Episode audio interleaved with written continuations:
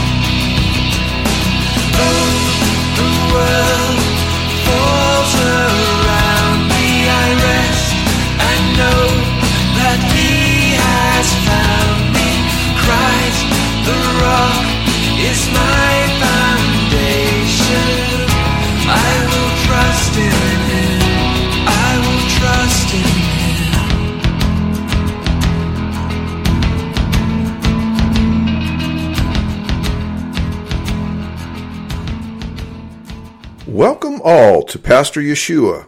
You've been listening to Creed by Richard Jensen from his album Order of Service. By way of introduction, Pastor is an acrostic which stands for Preaching All Salvation Through One Redeemer. Our Redeemer, Yeshua, Jesus, is the Hebrew name for the Lord. It means Yahweh, the Lord, is salvation. Translated from Hebrew into the Greek language, the name Yeshua becomes Jesus.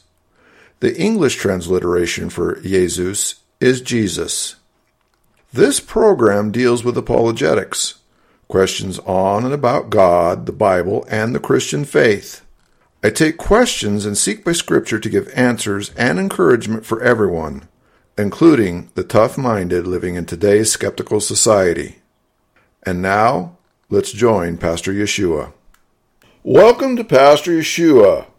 In this episode, and by God's grace, episodes to follow, we revisit a popular topic wherein we continue to look at various apparent, supposed Bible contradictions presented by atheists, skeptics, and humanists. As before, we will examine them against what the Bible says in context according to proper exegesis, using the languages in question, correct grammar, the culture of the day, and most importantly, the prism of spiritual discernment given by God to those who truly desire to understand His revelation of Himself and His relationship to man. As before, as a prelude to answering any apparent Bible contradictions, if you, as a listener, have not done so already, listening to the introductory episode regarding questions about contradictions will be an indispensable prologue to fully understanding, or more importantly, answering any question or apparent contradiction which exists. Therefore, I will have to rely from this point forward on the listener to faithfully adopt the biblical posture of the Berean Bible student who is willing and able to do their own respective homework in order to avoid the pitfalls inherent from failing to do so. In the episodes to date, we have examined and answered 42 questions regarding supposed Bible contradictions from our old friend, Mr. Ash, the atheist, skeptic, and humanist. Beginning in the last episode, we entered the double jeopardy phase of really serious Bible contradictions, which constitute a fundamental attack on the Christian message. But despite how scary and difficult it may be, we continue to help Mr. Ash with his various questions regarding the veracity and consistency of God's Word, the Bible. With this in mind, let us consider addressing the following questions about apparent Bible contradictions put forth by Mr. Ash. For our next randomly selected, serious, apparent contradiction, Mr. Ash asks Did the women spread the news of the empty tomb or not? In order to concoct this supposed contradiction, Mr. Ash reads the various gospel accounts of what happened on Sunday morning when a group of women followers came to the tomb where Jesus' body had been laid post crucifixion and death, and then found the tomb empty. Starting with Matthew chapter 28, verse 8, we read, quote, And they, i.e., the women witnesses, departed quickly from the sepulchre with fear and great joy and did run to bring the disciples word. Unquote. In Luke 24, verse 9, we read, referring to the women witnesses, quote, and returned from the sepulchre and told all these things unto the eleven and to the rest.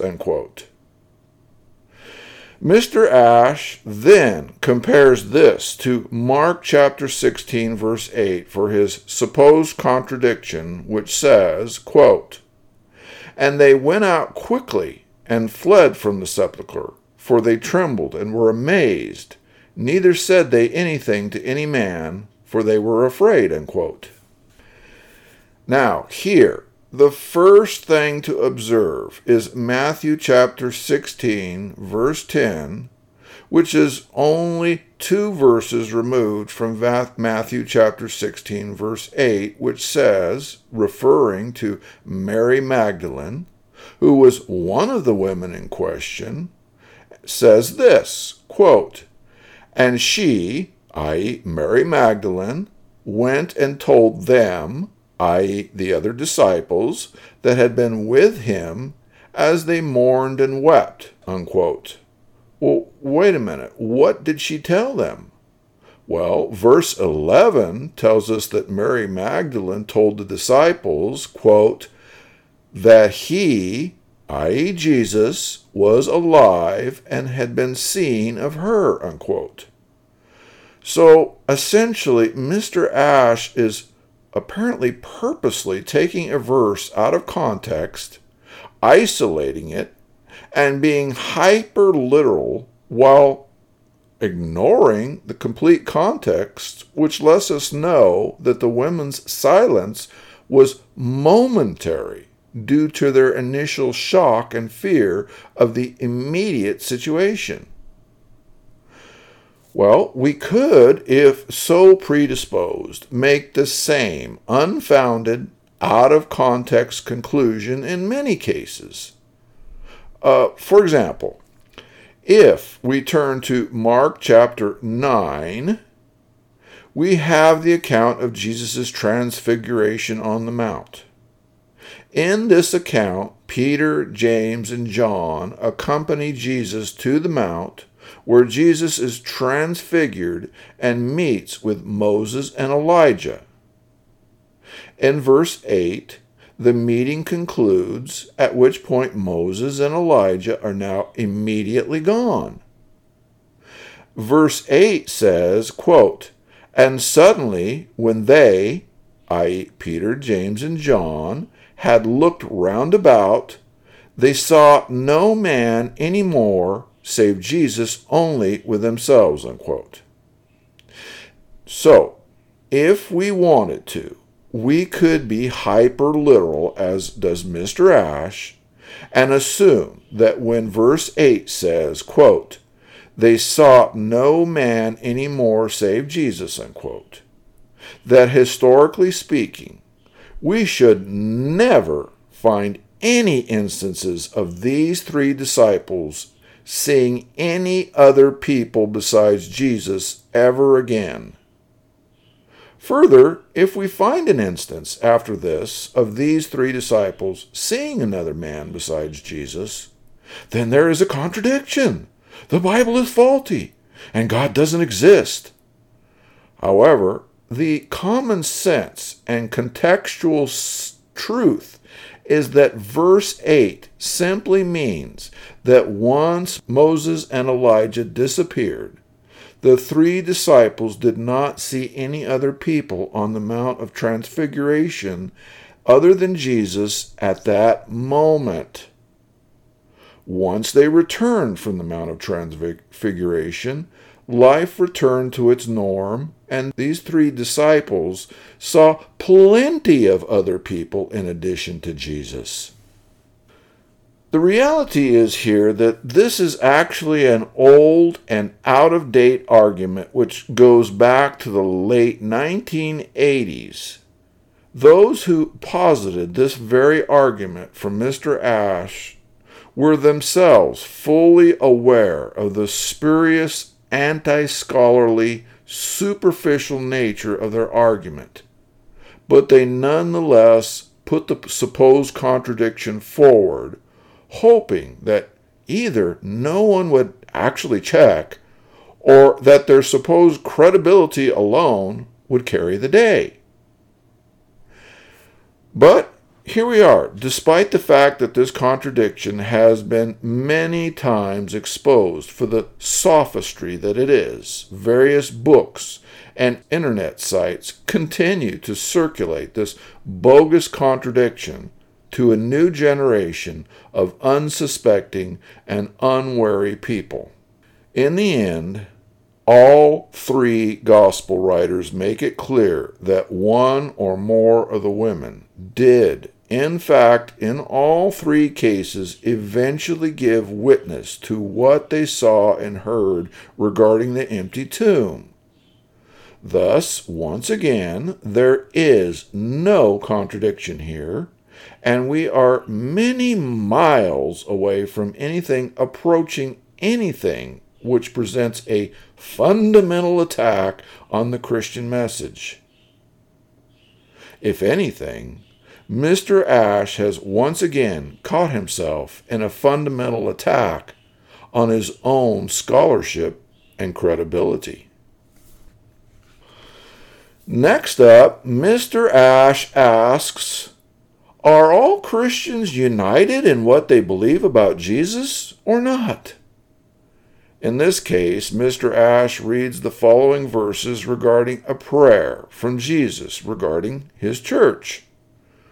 John's chapter 17, verses 20 through 23 say this quote, Neither pray I for these alone, but for them also which shall believe on me through their word, that they all may be one, as thou, Father, art in me, and I in thee, that they also may be one in us that the world may believe that thou hast sent me.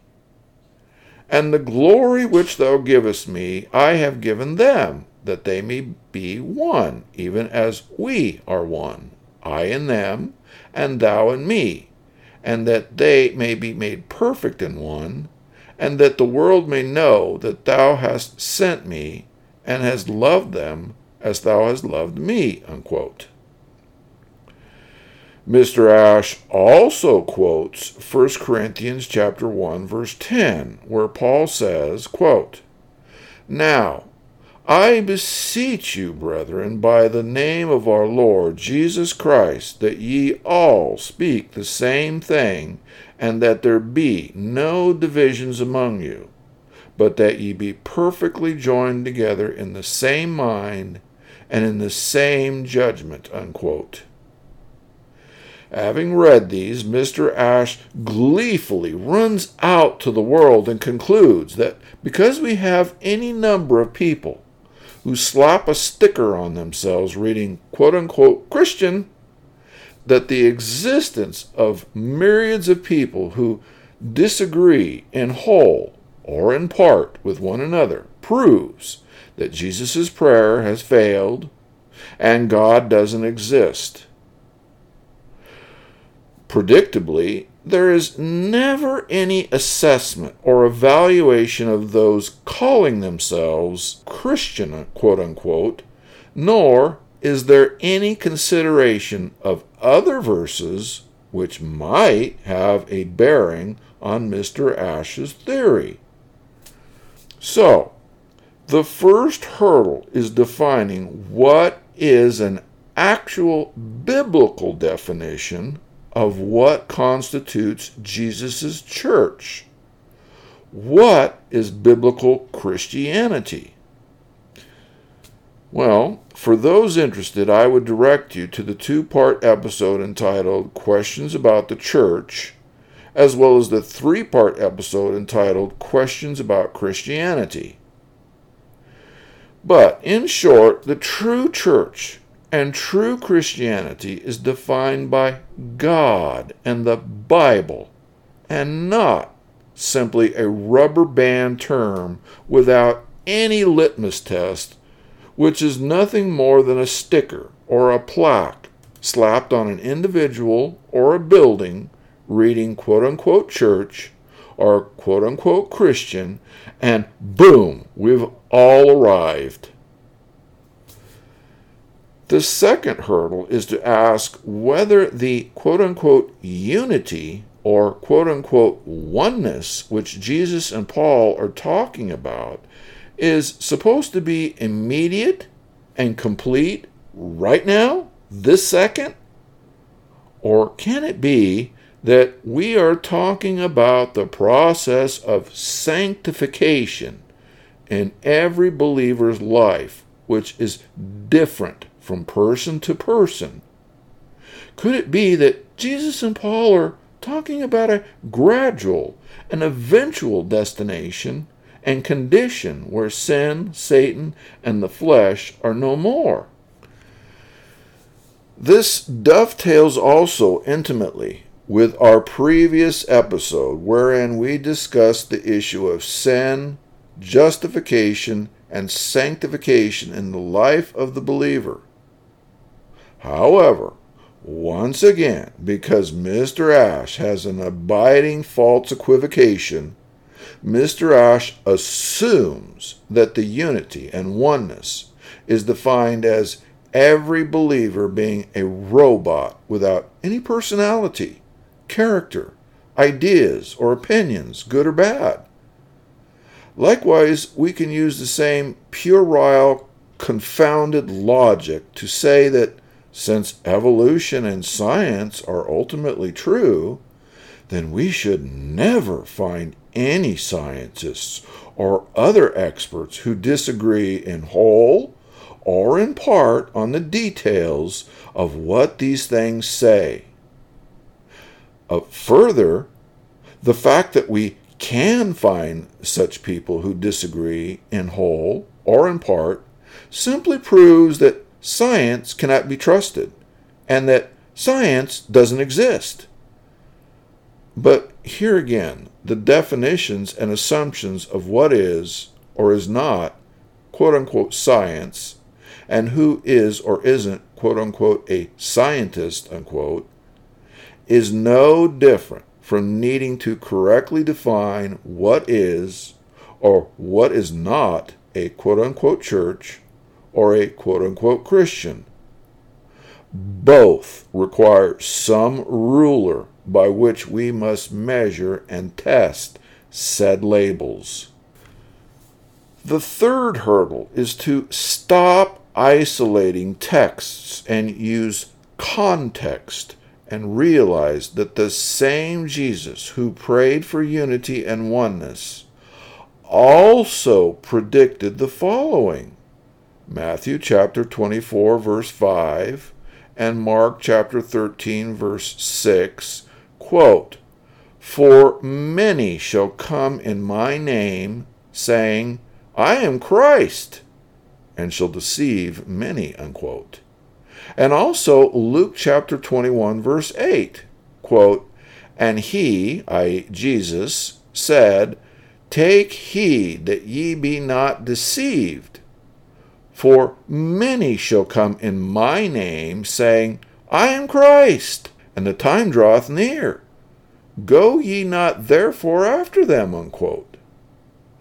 Or how about 2 Timothy chapter 4 verses 3 and 4? Quote, For the time will come when they will not endure sound doctrine, but after their own lusts shall they heap to themselves teachers having itching ears.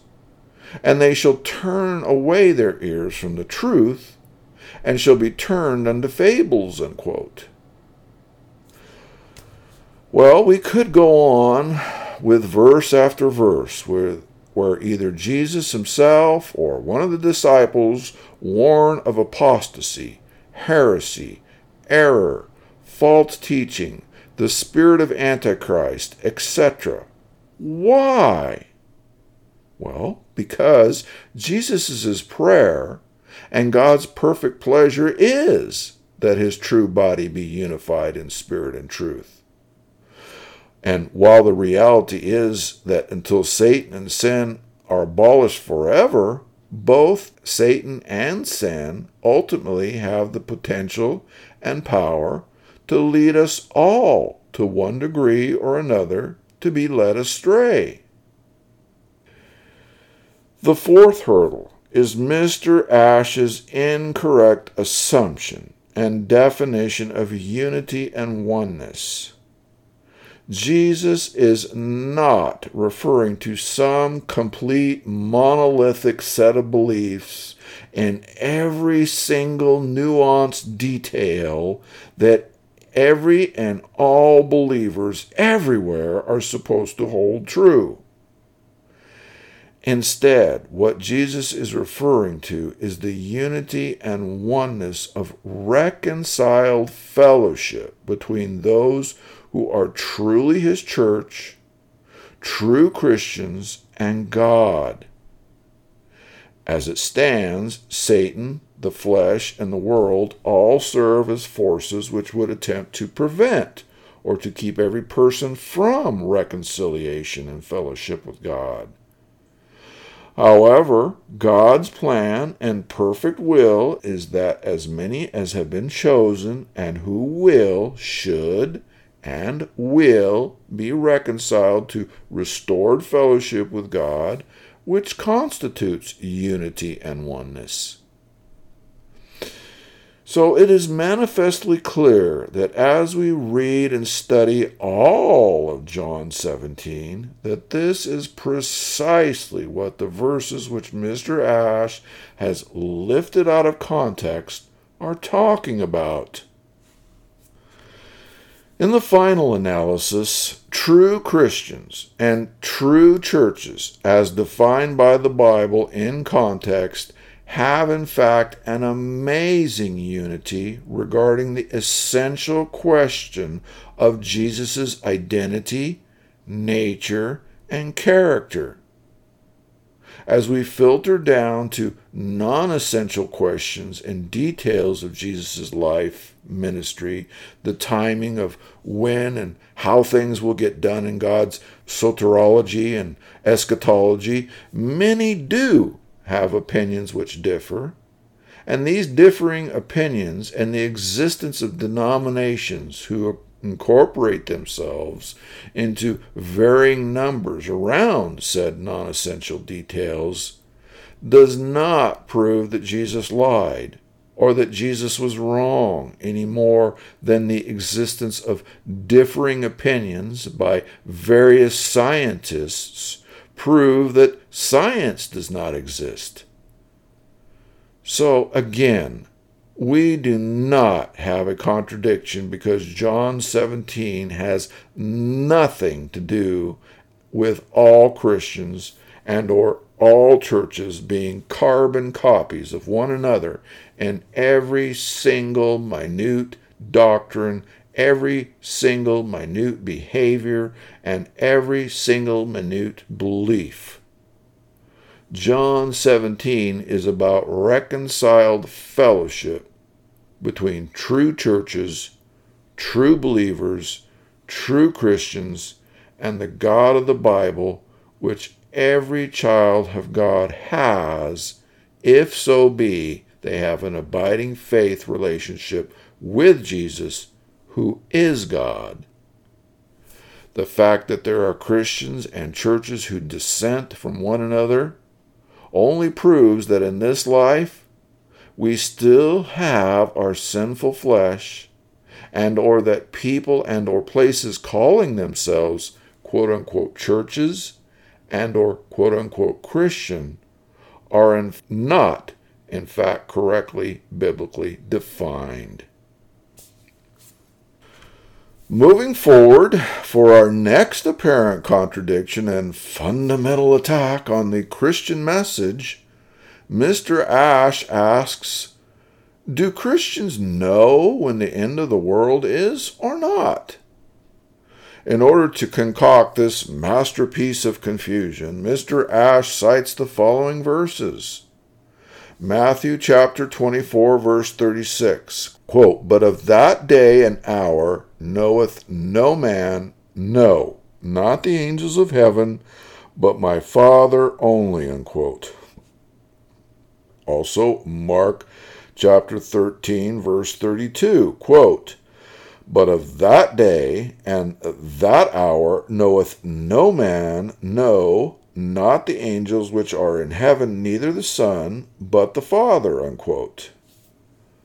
Mr. Ash then compares this to the following verse for his supposed contradiction. 1 Thessalonians chapter 5 verses 1 through 5. Quote, but of the times and the seasons, brethren, ye have no need that I write unto you. For you yourselves know perfectly that the day of the Lord so cometh as a thief in the night. For when they shall say, Peace and safety, then sudden destruction cometh upon them, as travail upon a woman with child, and they shall not escape. But ye, brethren, are not in darkness, that that day should overtake you as a thief.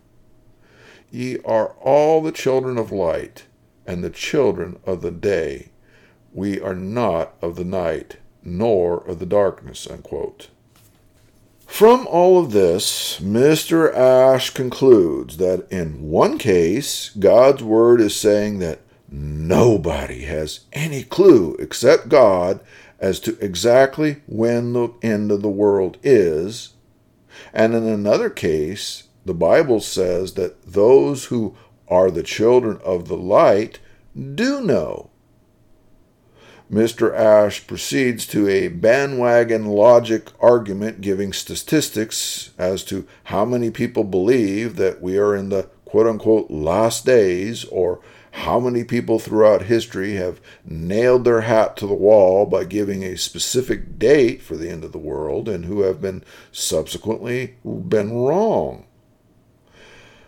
Uh, further, all of these incorrect date settings or constant generational feelings and beliefs that their lifetime was the quote unquote end of the world are ostensibly supposed to prove not only that these people were wrong, but that the message itself, i.e., the Bible, was wrong and that God doesn't exist.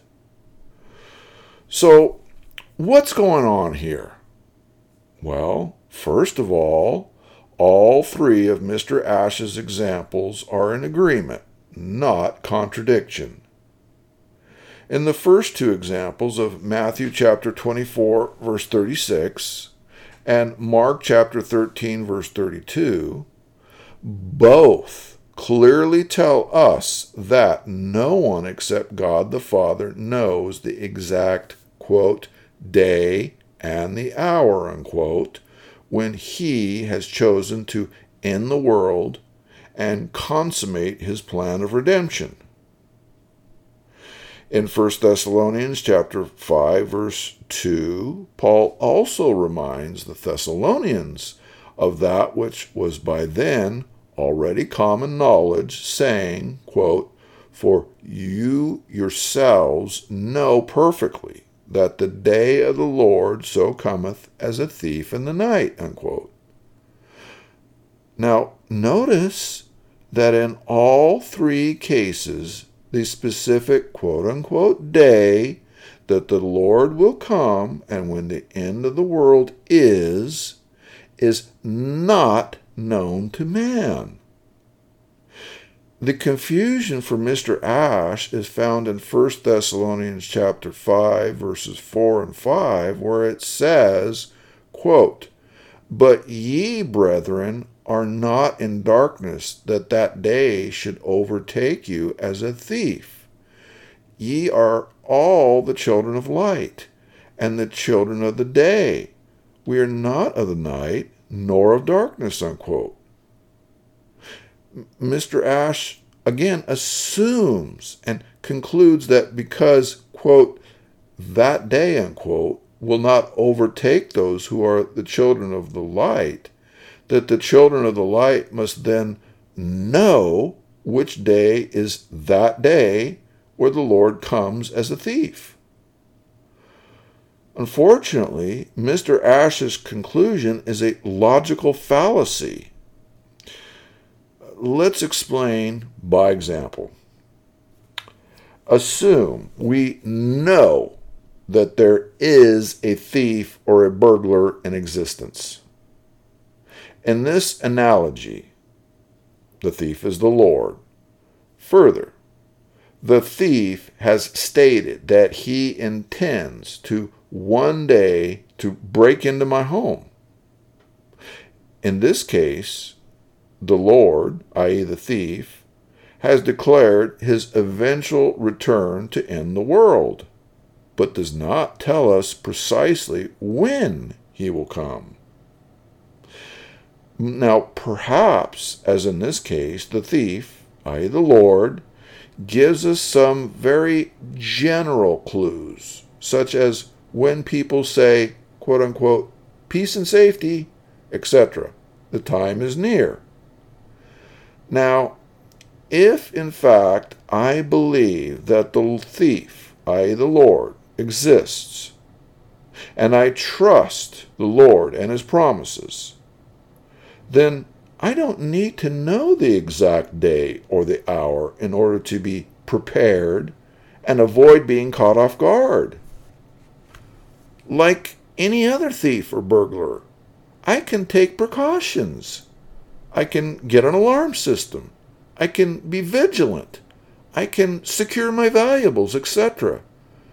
It is only going to be those like Mr. Ash who pretend that there is no thief and who make no preparations whatsoever, who are going to wake up and find themselves a victim of their own rebellion and denial, and the thief has come and gone, and their fate is fixed.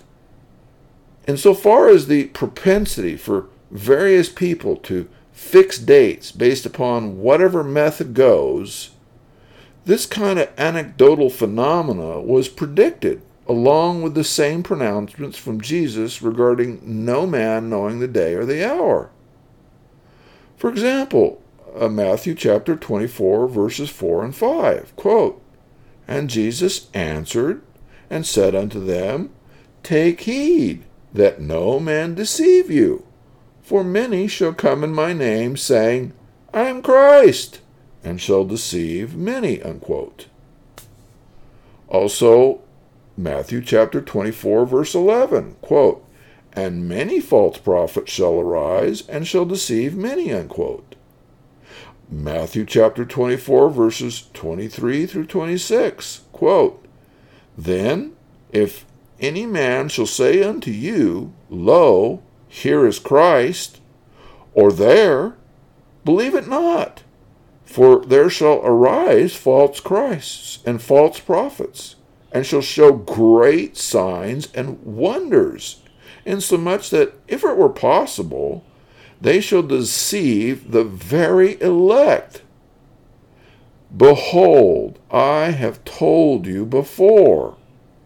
Wherefore, if they shall say unto you, Behold, he is in the desert, go not forth. Behold, he is in the secret chambers believe it not. Unquote. The end result is that the fact that false prophets and false prophecy are present only goes to serve to further verify and demonstrate the deity, accuracy, and dependability of God's Word rather than the supposed defectiveness which Mr. Ash would like to pretend. Thus, once again, rather than a supposed contradiction and or a fundamental assault on the Christian message, we see that Mr. Ash's sloppy scholarship demonstrates a fundamental assault on Mr. Ash's credibility and honesty when it comes to God's Word. This in turn causes us to seriously question Mr. Ash's credibility and honesty in general. For the next supposed contradiction and fundamental assault on the Christian message, Mr. Ash asks Doesn't Mary's adoption of John at Jesus' request present a problem? For this conundrum, Mr. Ash reads John chapter 19, verses 27 and 28, which say, quote, When Jesus saw his mother standing there beside the disciple he loved, he said to her, Woman, he is your son. And he said to this disciple, She is your mother. And from then on, this disciple took her into his home. Unquote. From this, Mr. Ash develops irreconcilable and insurmountable issues which supposedly cause the entire Bible to come crashing down in ashes. In specific, Mr. Ash reads into the verses here and elsewhere and concludes that since Jesus directed John to essentially adopt Mary as his mother, that he must have done so because she had nobody else to take care of her. Mr. Ash then reasons that since Mary had other children after Jesus, i.e., James, Joseph, Simon, and Judas, then any of these children could have taken care of Mary. And further, since others were available, Jesus' directive of adoption was illogical and unnecessary. Since Jesus made an illogical and unnecessary directive, he cannot be God, and the Bible is in error, and God doesn't exist. Okay, well, the fatal flaw to Mr. Ash's argument is that there is absolutely no mention or hint that the reason Jesus consigned John to be Mary's son was because of financial reasons. The fact of the matter is that we are not specifically given the reason why Jesus made this decision. But an absence of a known motive does not equate to a historical event being false. It simply means we're not provided with that information. Hello? The fact that Mr. Ash assigns his own straw man argument motive to Jesus on a theory without any verification, and then proceeds to find other evidence which then supposedly contradicts or disproves the manufactured straw man argument, only goes to demonstrate the shell game scholarship which Mr. Ash so frequently presents. Well, we could just as easily conjecture the following. How about this? John was the only male disciple present at the scene of Jesus' crucifixion. Since Mary was losing her firstborn son, i.e., Jesus, and Mary would have been going through untold emotional distress at the scene of Jesus' torment and death, it would be logical and understandable for Jesus to direct Mary and John together into an adoptive type relationship so that Mary could be better comforted and her grieving and shock would be lessened. So, no, there is no problem presented by Mary adopting John, unless, like Mr. Ash, you have an agenda and are willing to add unsubstantiated elements to your research. Consequently, once again, using a proper biblical world and life view, there are no contradictions here. No fundamental assaults which destroy the Christian message. There is only an inability or unwillingness for Mr. Ash to understand what the basic message of the gospel is, along with the unregenerate mind of Mr. Ash, who must at all costs deny God in order to justify himself. In all, today in this series, we have in each case serious questions posed by various individuals who hold themselves out to be scholars, critical thinkers, intellectuals, and the like, who collectively fall under the pseudonym of Mr. Ash. These and others are questions which individually and collectively serve as the basis by which we are intended to come to the conclusion that the Bible is not God's Word, but rather a collection of myths and fables only to be believed by the simple minded and the gullible. However, in truth, these 46 and a myriad remaining others are nothing more than apparent contradictions which exist and remain largely if not exclusively, due in fact to Mr. Ash's inability or unwillingness to do his research, coupled with his unwillingness to open his mind and heart to God and His Word. This concludes this episode. Now, if you have any questions about God, the Bible, or the Christian faith, I encourage you to send me an email at pastor underscore Yeshua at yahoo.com. That's P A S T O R underscore Y E S H U A at yahoo.com. Thank you for listening. The world falls around know that he has found me. Christ the rock is my foundation. I will trust in him. I will trust in him. I will trust in him.